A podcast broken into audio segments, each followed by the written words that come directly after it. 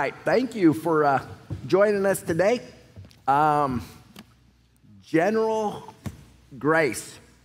Um, such a great topic, and I think this is going to be um, uh, a, a, time of great rejoicing as we think about this. And uh, um, Papa, would you pray for us for starters? But then, would you? I, you've been excited about this all week. I have. Probably for for decades. In fact, Papa's been excited about this longer than the rest of us.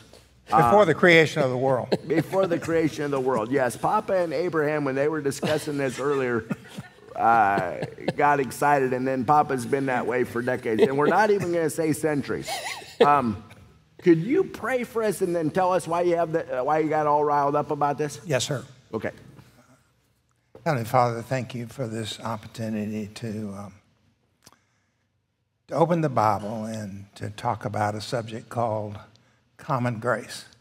And even, the, even that term um, uh, demands uh, somewhat a kickback because there's nothing common at all about it. It's common in that it's, it, it's true for, for all creation. Uh, and yet it's very, it's, it's, it's, it's an example of your grace magnified 10,000 fold and ought to drive us and drive it in our hearts to thanksgiving and to praise and to worship even. Uh, even though common grace is applicable to both the uh, redeemed and the unredeemed, the believer and the non-believer, uh, it shouts God. It shouts your providence. It shouts your sovereignty. And I thank you that we can explore this subject this afternoon. In Jesus' name, amen. Uh, in response to your question, I, I, earlier this week, uh, these guys are not privy, but I, I was waxing eloquent sitting out one morning in my quiet time listening to the birds in our neighborhood, and I've rediscovered the birds and the different sounds that they make and that type of thing. I have a little app that actually um, you can press it and it'll uh, demonstrate a cardinal's voice and then you get the real cardinal answering wow. back and it's just it's amazing and i was thinking about that in terms of um, this subject uh, in matthew 6 jesus says uh, 625 therefore i tell you do not be anxious about your life what you'll eat or drink about your body, what you'll put on. Is not life more than food, and the body more than clothing? Look at the birds of the air. They neither sow nor reap, nor gather into barns, yet your heavenly Father feeds them. Are you not of more value than they are? And which of you, by being anxious, can add a single hour to his span of life? And then clothing, and then he mentions the lilies of the field, how God provides for them. To me, that's common grace. Now, he wasn't speaking to a particular group of people, or, but he was explaining this is how God provides, so don't be anxious. And so that's what common grace is all about it's God's provision. He allows the rain to fall on the just and the unjust. And we're going to explore that this afternoon in all of its glory and full. You know, it drives you to thanksgiving. That's yeah. what it's done for me. That's great. Now, it's certainly, hopefully, at the end, uh, it, we all are more thankful for the rest of our lives than we have been before this moment. Yes. Uh, for sure. Um, and Papa, thank you for that. Uh, Greg, I know you've wrestled this week even with whether calling it common grace is, is the way to go. Tell us what, from Acts 14, what had you thinking here? And then tell us about kind of the what's different about special grace and common grace? Maybe to start us off. Okay, so I'll start with special grace and common grace and then go um, nice. beyond that. So when we talk, it's not like there's um, different graces in God. It's God manifests His grace in different ways. Um, so same God being gracious to uh, to humanity, but in different ways. So when we say special grace or saving grace, that's God's unearned favor that he shows to his people, to his chosen, his elect. Like um, they alone receive uh, the benefits of this favor. Um, and when God sets this saving grace on a person, that person will be saved, that person will receive the Holy Spirit, the person, uh, you know, all, all, that goes along with, you know, hearing, believing, you know, all of that. That's saving grace. Then there's what's called common grace, which is God being gracious to all of humanity, whether believing or unbelieving. So there's no distinction in this when we say common. It's, that's why we say common, is it's common to all people, whether Christian or non Christian. So we want to make sure we make a distinction there. I mean, this goes back to the time of the Reformation, even before that. Um, you know, as Pop, Papa Fred quoted, you know, that God makes his rain to fall on the just and the unjust. Um, and, and Mark's passage from last week in the book of Acts actually really, really captures this because Paul and Barnabas are preaching the gospel to pagans um, who don't know Christ, who don't know the one true God. And yet, in what Paul says to them, he's revealing God's common grace to these people. It's undeserved because they're sinners. That's why we say it's grace. It's undeserved because they're sinners. God, anytime God gives us joy, happiness, goodness, life, anything good, it is undeserved because if we got what we deserved, we die and go to hell. I mean, just be honest. Uh, that's what sin deserves. The penalty, the wages of sin is death, ultimately, the second death. Um, and so anything we get from God that's not that is undeserved favor. Okay, so let's keep that in mind. And so, as Paul preaching to this crowd, trying to you know offer sacrifices to him and Barnabas, uh, he says, Men, this is verse 15, Acts 14. He says, Men, why are you doing these things? We also are men of like nature with you, and we bring you good news that you should turn from these vain things to a living God who made the heaven and the earth and the sea and all that is in them. And then verse 16, he says, In past generations, he allowed all the nations to walk in their own ways. That does not mean he approved of the ways, but he allowed them to. Um, he allowed all the nations to walk in their own ways, yet he did not leave himself without witness.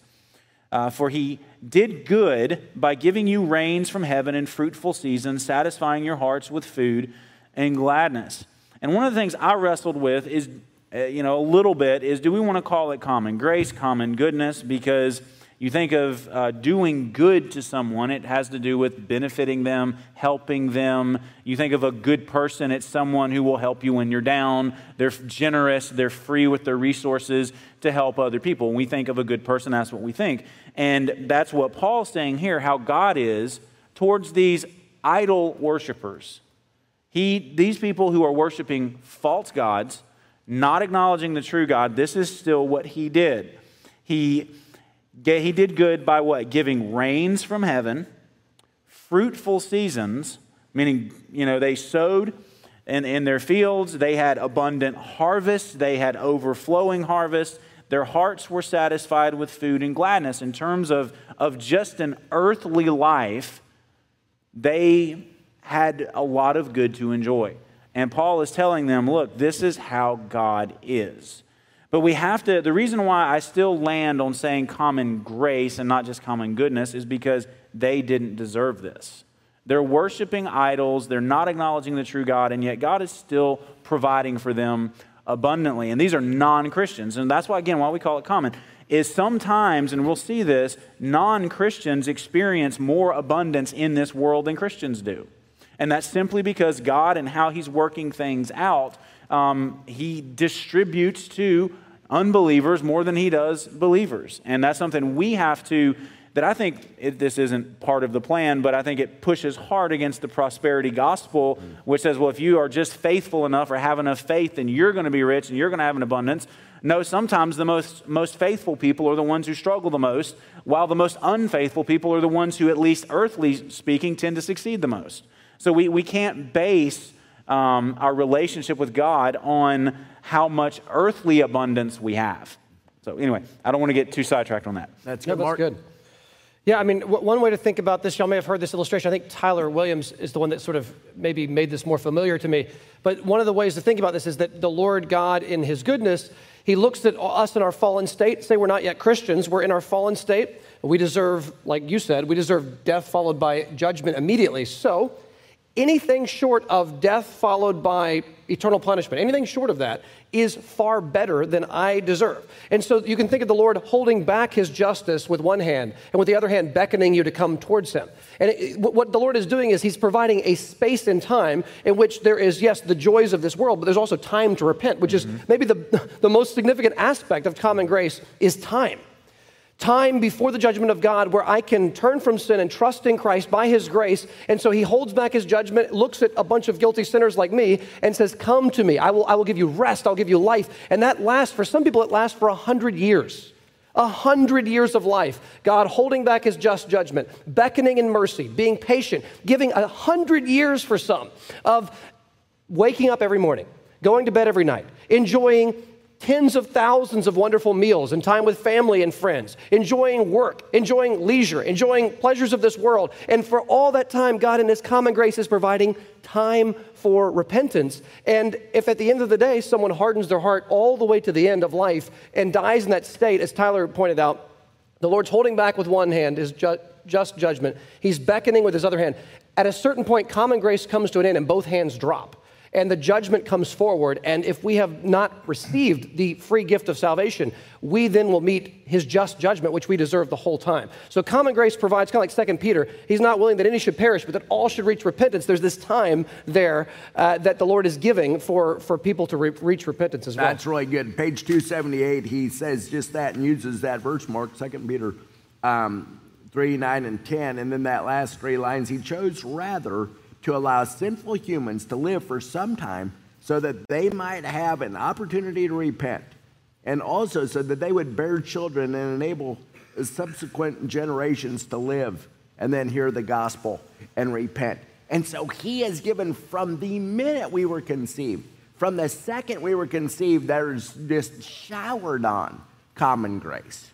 And by not killing us and sending us to hell at that very minute, which is what we deserved. So Tyler is absolutely that was a that was really great. That's excellent. Well, you know, even Adam didn't die right away, right? Right. Mm-hmm. 930 years, I believe, he lived, according to Genesis. Yes, that's no, that's a that's a ton of common grace, right? There. That's right.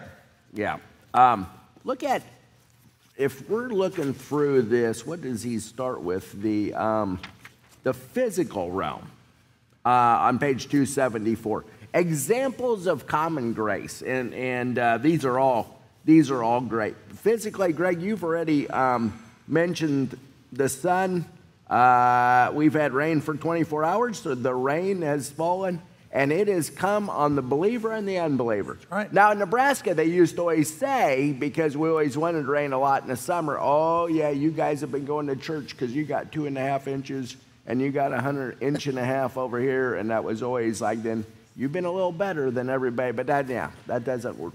Not according to this, where everybody's getting getting some, and it doesn't mean that that uh, you are living a more godly life. Greg, can you help us with this physical realm here? Um, yeah, I mean it's kind of hard to add to what I already said. Um, something in here, though, I do want to mention. This is on page 274 uh, where it says the Old Testament also speaks of the common grace of God that comes to unbelievers as well as to believers. He then goes on to speak of um, Potiphar, mm. the Egyptian captain of the guard who purchased Joseph as a slave. And it says, The Lord blessed the Egyptian's household for Joseph's sake. Mm. The blessing of the Lord was upon all that he had in house and field. And so he didn't develop this, but I do think there's something to the fact that there can be a special blessing um, in an unbelieving world where believers are present and seeking the Lord. Not like in a prosperity gospel sense, but you see that, especially like with Joseph. Joseph was walking with God, and God gave Joseph favor, and the favor God gave to Joseph had an overflow effect onto. Um, onto Potiphar, and then later you think of God's favor on Joseph in um, you know, having the dreams, interpreting the dreams of Pharaoh so that, you know, the whole world's basically saved from the famine. And again, that was because of God's favor on the believer. The unbelieving world um, received a great blessing. Now, I don't, want to like push that too hard, um, but I do, I do think it's something that in this world, um, you know, that's believers should be, you know, in every field of, of employment, every field of, you know, academic pursuit and everything because we're, you know, by God's grace, we'll be seeking the Lord. And as we seek the Lord in that, we never know how God's blessing is going to be poured out. I mean, think, I mean, we've used this example a hundred times. Think about Manuel, you know, pursuing his PhD and decided I'm the way, one way I'm going to pursue God in this is I'm not going to gossip. And God blessed people around Manuel, unbelievers, Jose Rodriguez would say, Absolutely, I'm glad the Lord was working in Manuel because that's what helped lead to my conversion.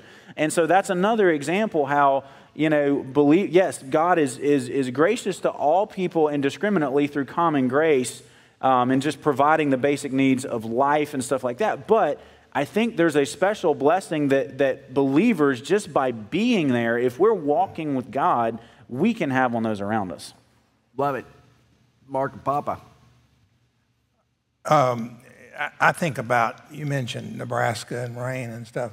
That's another good example of, of um, and, and you could beat this to death. I mean, Runa mentions uh, up here on the top of 74, there's thousands of examples. We could start right now and not be through tomorrow afternoon talking about examples of common grace. But I think of seasons for the farmer. I mean, you know, that's something that God invented, not us, not man. And there was a time to reap and a time to sow. All the Jewish festivals surrounded a season of the year, and they celebrated that.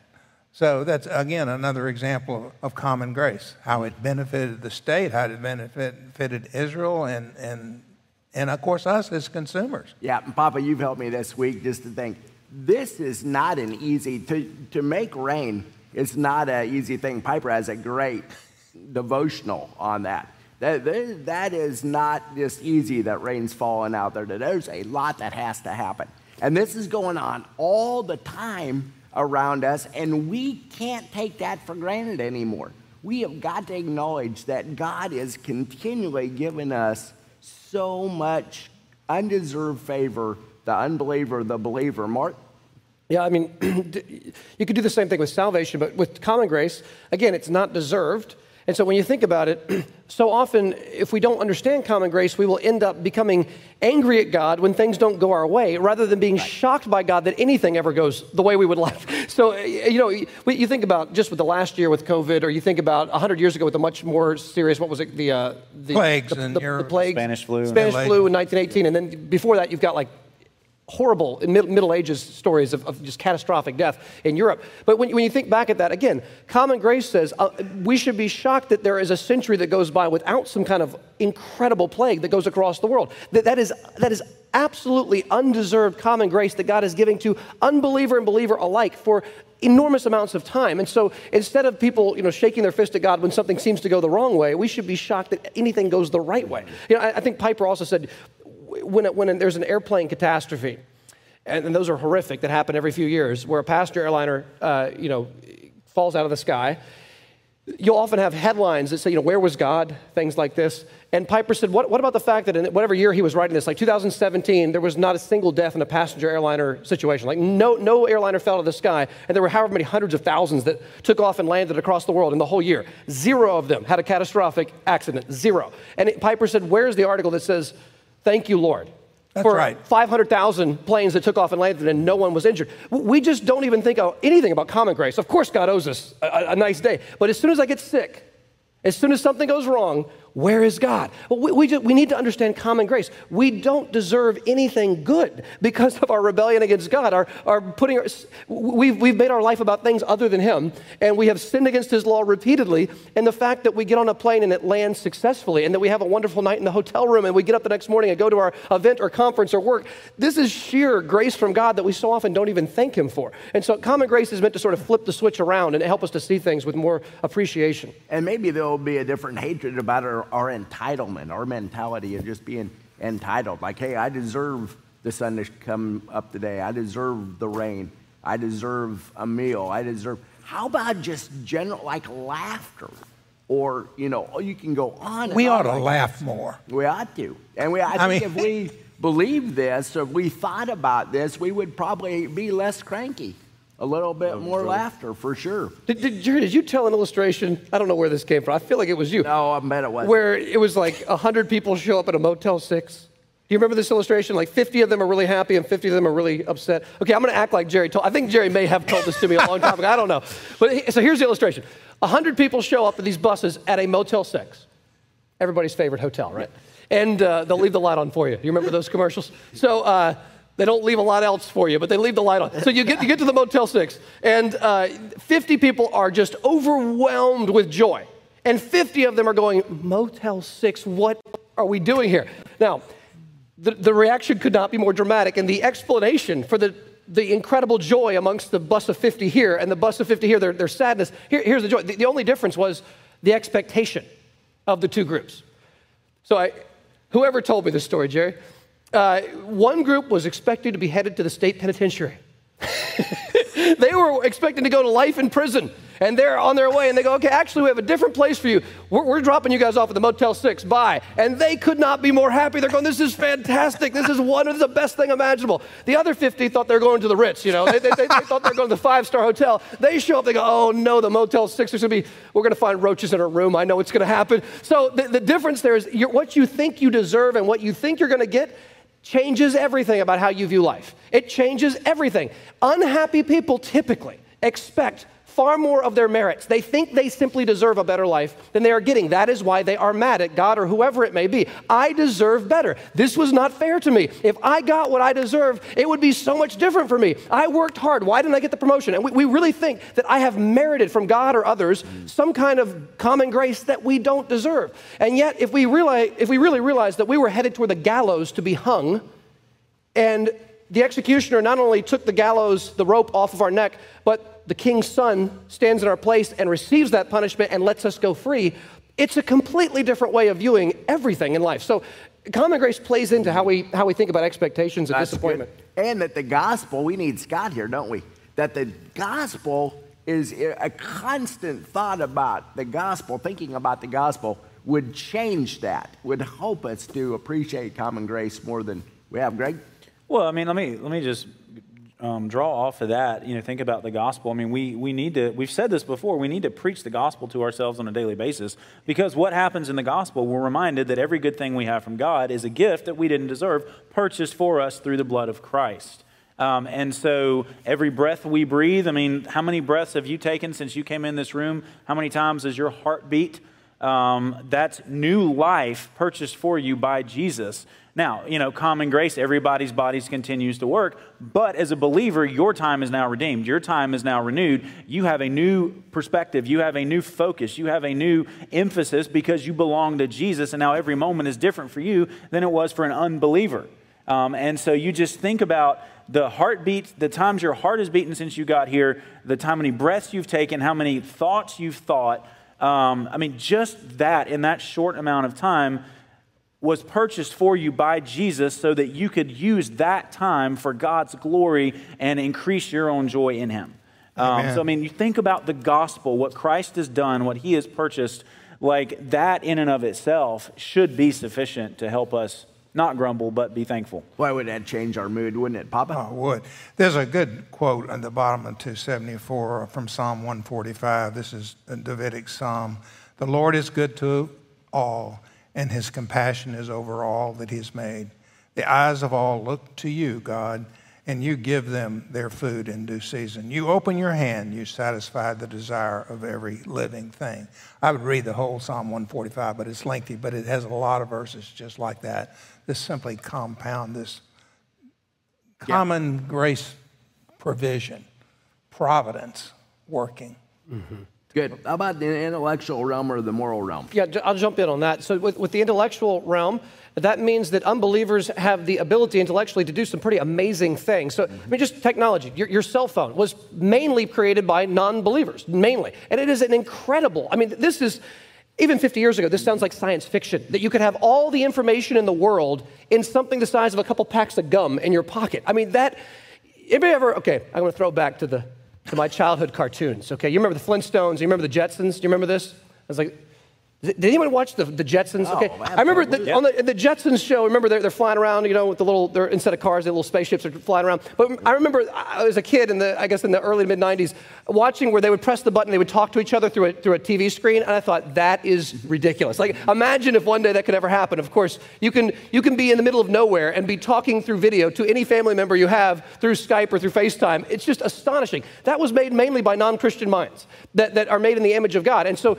medicine, technology uh, you know, last, you know, our, Molly has a, has a little bit of a runny nose, so she's not here today, but we gave her medicine last night. I'm sure the medicine was probably made, made primarily by non Christians and packaged primarily by non Christians. And here we are, we get to give it to Molly last night, and she gets to have a good night's sleep because of the medicine. So th- there are 10,000 ways in which even unbelievers are able to be used and to administer kinds of grace through their, uh, through their intellect and things they can design. Greg, where are you going there? Um, well, this is going to draw a little bit from what we talked about uh, Thursday night in Genesis 1. We didn't really draw attention to it uh, because we had other, other purposes there. But when God told Adam and Eve to be fruitful and multiply, fill the earth, and subdue it.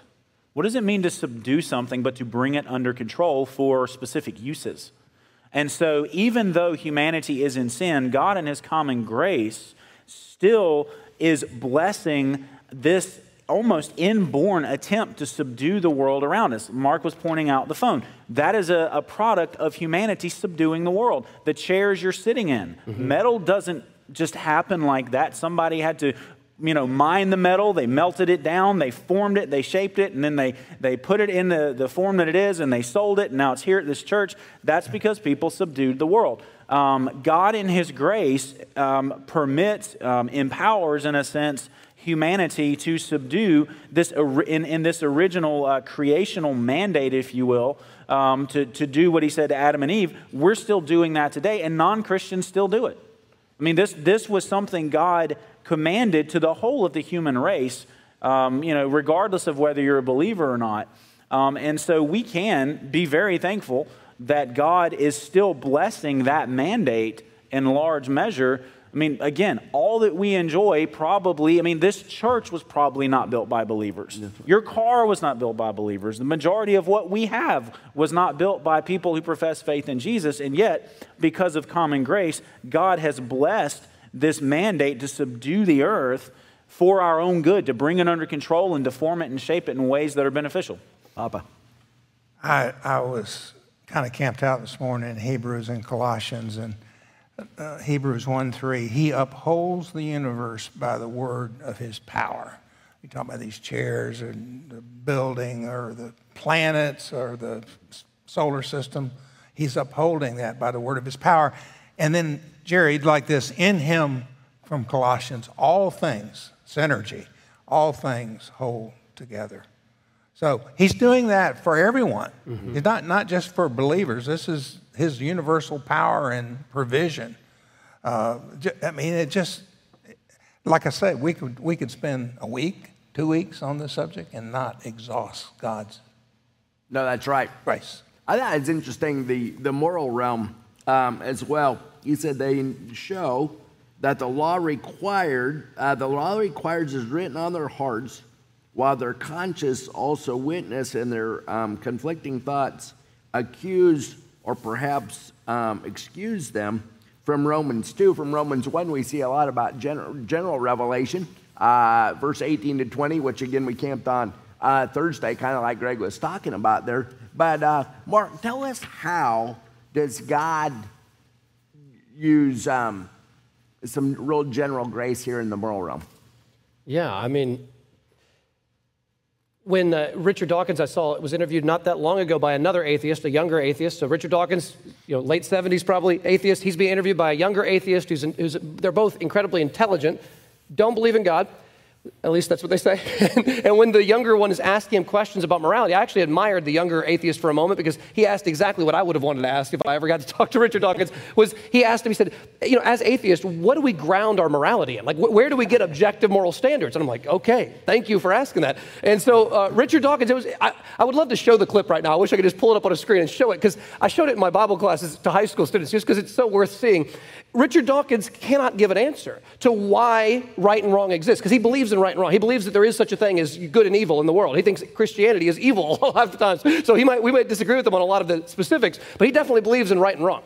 And so while he's talking, the, the other atheist pushes him on it and goes, wait a second, but with you know, evolution, there's no objective purpose. Where are you getting that, that assaulting someone or, or, or stealing, from, how, do you, how do we know that's wrong? Ground that in your, in your worldview. He said, Well, I think it's just self evident. I think we just know that it's, it's that way. Well, in that moment, unbeknownst to him, he was bearing witness to Romans 1 and 2, that the law of God is written in our conscience. And so, although Dawkins claims to not believe in God, he is a very Christian atheist because he happens, he happens to hold to a lot of our moral standards. You should not assault someone on the street. You should not steal from someone. You should not lie, etc., cetera, et cetera. He has these basic moral uh, standards that he doesn't know he's getting from God who gave him his conscience. And he's trying to deny the very foundation for the morality that he has. So he says, I don't believe in God, but I still believe in the morality that only makes sense if God gave it to us. So even there, I think that, that he shows great restraint. If he was being a consistent atheist, he would be a true subjectivist which means anything goes. It's just your opinion and your will and your power versus mine. That's all it is. But he, he doesn't act that way. He, he does believe in, in some moral standards that we would agree with to some degree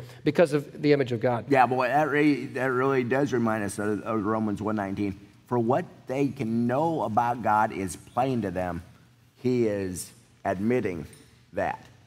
Greg. Um, Grudem says some good stuff here on the bottom of page 275.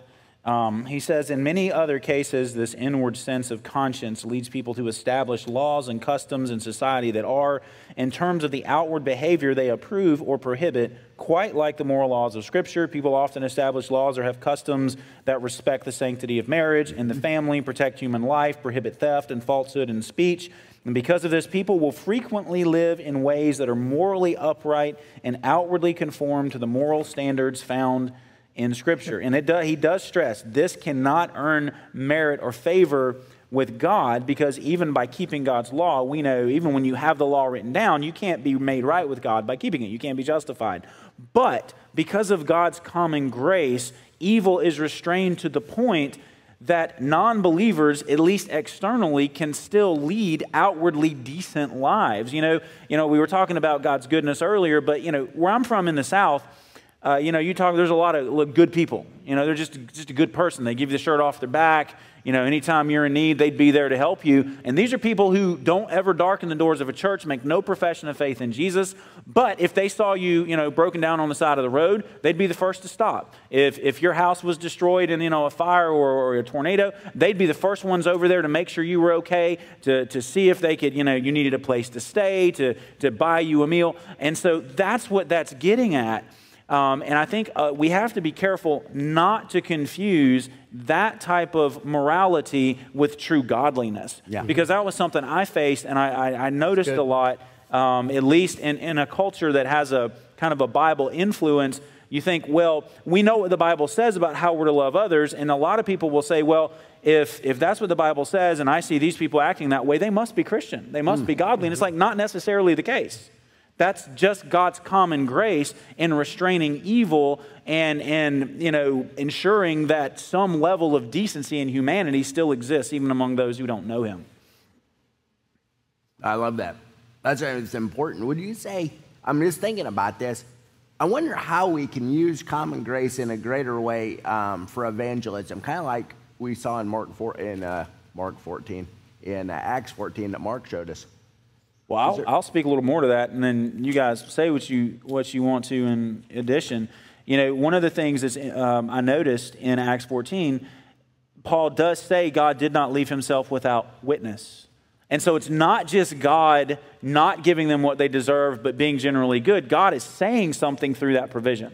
Mm-hmm. Um, he's saying something through that provision. And so you know, if, pe- all, if, if, people were thinking rightly, um, not just intellectually, but morally, they would look at all the good stuff that they get and they would say, wow, there is a creator who has given this to me and I need to be thankful. Mm-hmm. So the, the God's provision through common grace to, to every person should prompt people, as you were saying, to repentance. It should prompt us to seek God and to know Him. Um, but we don't, and that's the biggest problem. And so I think that it's not exactly related because this is more kind of bigger picture of God's providence. but like you think of natural disasters and, and, and, and events where you know people's lives are upended and you know people die and there's a lot of destruction. Um, you know one, one response is people say well where's god in that? No the, the intended response is wow I, I need to seek god. Like life is short. I don't know how long i've got. I need to seek god and so i think one, one purpose of god in provision but also and sometimes when he removes that provision through stuff like that is to wake people up to their need of him. Yep, goes to everybody. Psalm 19. Uh, Papa. Uh, I, am right looking at Psalm 19. Yeah. I was flying with this guy who was a um, stargazer, and he can really introduce me to planetary studies and whatever. But he was not a believer.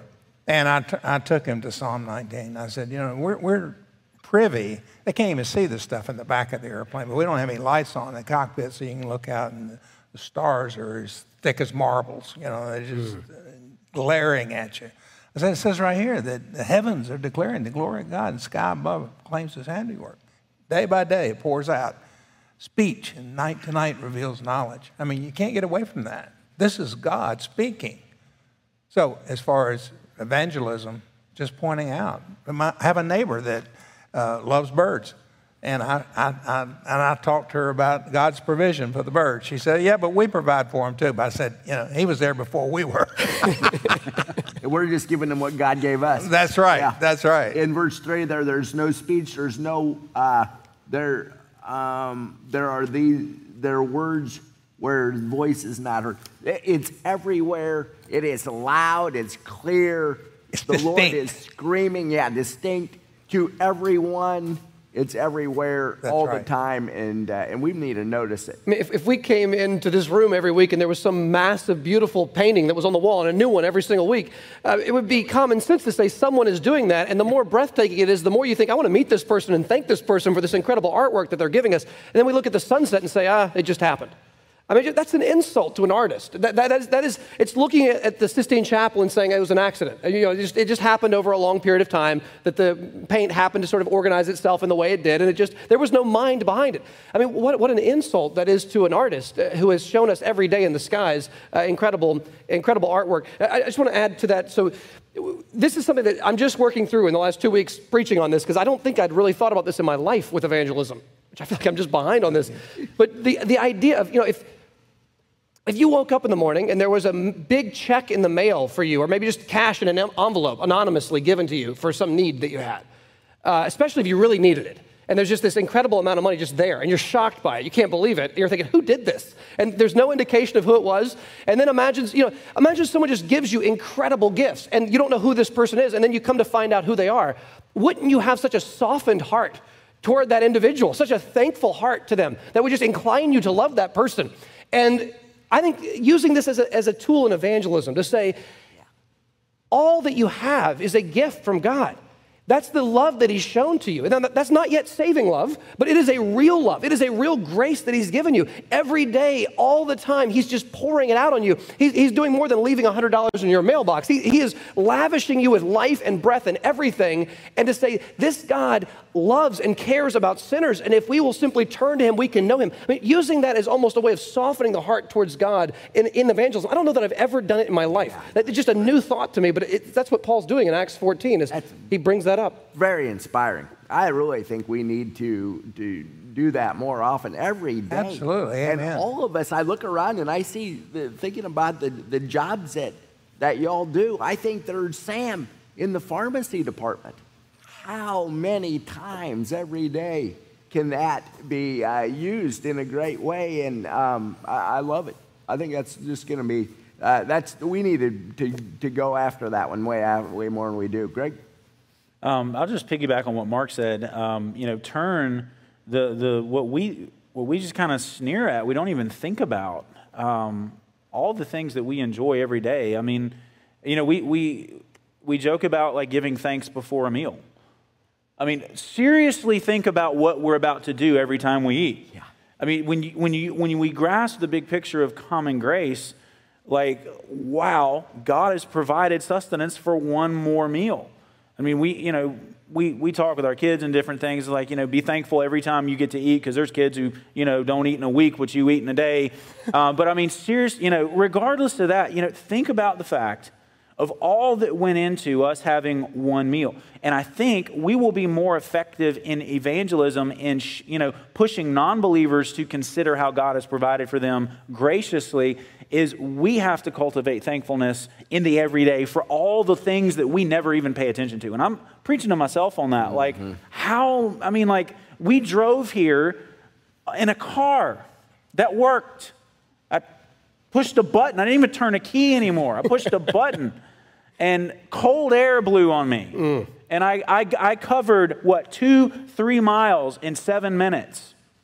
I mean, that is insane That's when you think about fiction 200 years ago. It is science, science fiction. Yeah, and it's like if we can, can, can stand in awe and be thankful for that, then when I think when we're talking to non believers, we'll be better equipped to say, wow, look at, look at what, what God gave you. And I mean, like, genuinely excited about it because, like, man, He's doing that for me, He's doing that for you you know, join me in praising him for this. Yeah, a middle class person in America today lives better than a king did in the Middle Ages. Oh, yeah. I mean, just yeah. unbelievable the, the kinds of things God has given us at this moment in time. I mean, we're not just in the top percentage of people in the world, we're in the top percentage 0.0001% of people who've ever lived in terms of what the Lord has given us in common grace. And so, of all the people that should be grateful for the Lord and, and, his, and his goodness to us, it should be yeah, us. we need to think a little bit more about that on sanctification, too. You know, yes. for as believers, Papa, can you help well, us? Well, we're witnesses. First yeah. of all, like uh, back to the Acts um, 14 verse. Uh, yet he did not leave himself without witnesses. We're witnesses to that, but unbelievers are witnesses to that too. But don't you think, Papa, when we're cranky about stuff, the unbeliever sees that and they're saying, "Wait, is this?" Uh, this guy's supposed to be a believer, right? And as believers, they're really, we should be a little more convicted about our being moody or our being uh, complaining. Mark, you've helped us with that before to say there. By complaining, no, that's how no, I that, yeah, Well, you just there's just no need for that if we're really thinking big picture here. But we are thinking about our one circumstance that we didn't like and that we're not trusting God's sovereignty um, in this. We're not trusting that He's providential, and, uh, and we're certainly not thinking about His uh, common grace. Um, what kind of witness we are being yeah. to that grace. Or, or growing in our own. I know we're almost we're low on time here, but just real quickly, he mentions the creative realm. This, I mean, we've already mentioned these things, but athletics, cooking, writing, uh, artistic skill, musical skill, all those things that we get to enjoy.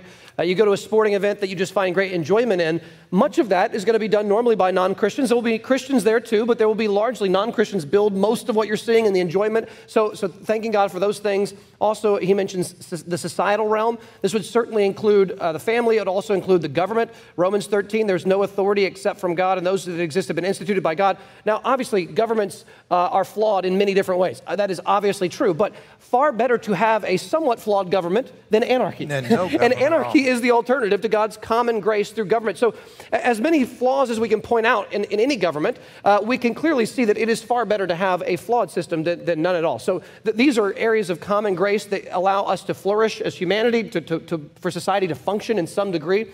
Uh, and then they mention the religious realm also. Yeah. Greg, could you close this? Is there any final thoughts before you pray? Um, I know there's a lot of final thoughts, but not not that I have time to get into. So you want me to just pray yeah. and let that be it? Let's do. Okay, God, uh, we thank you so much, uh, God, for the the clear teaching of your word that you are gracious to a sinful race of beings, Lord. Humanity um, in every individual, and together we are sinners. We are rebels worthy of justice and judgment and wrath and hell. And yet, Lord, you have not just permitted, but guided and provided for generation after generation after generation of human beings um, living in this world and raising families and having jobs. And God, again, it, you provide for believer and unbeliever alike. Um, and we are thankful uh, for that provision, Lord. Um, Help us to be exceedingly grateful in our own lives, God, for how you provide in just basic ways on an every moment basis.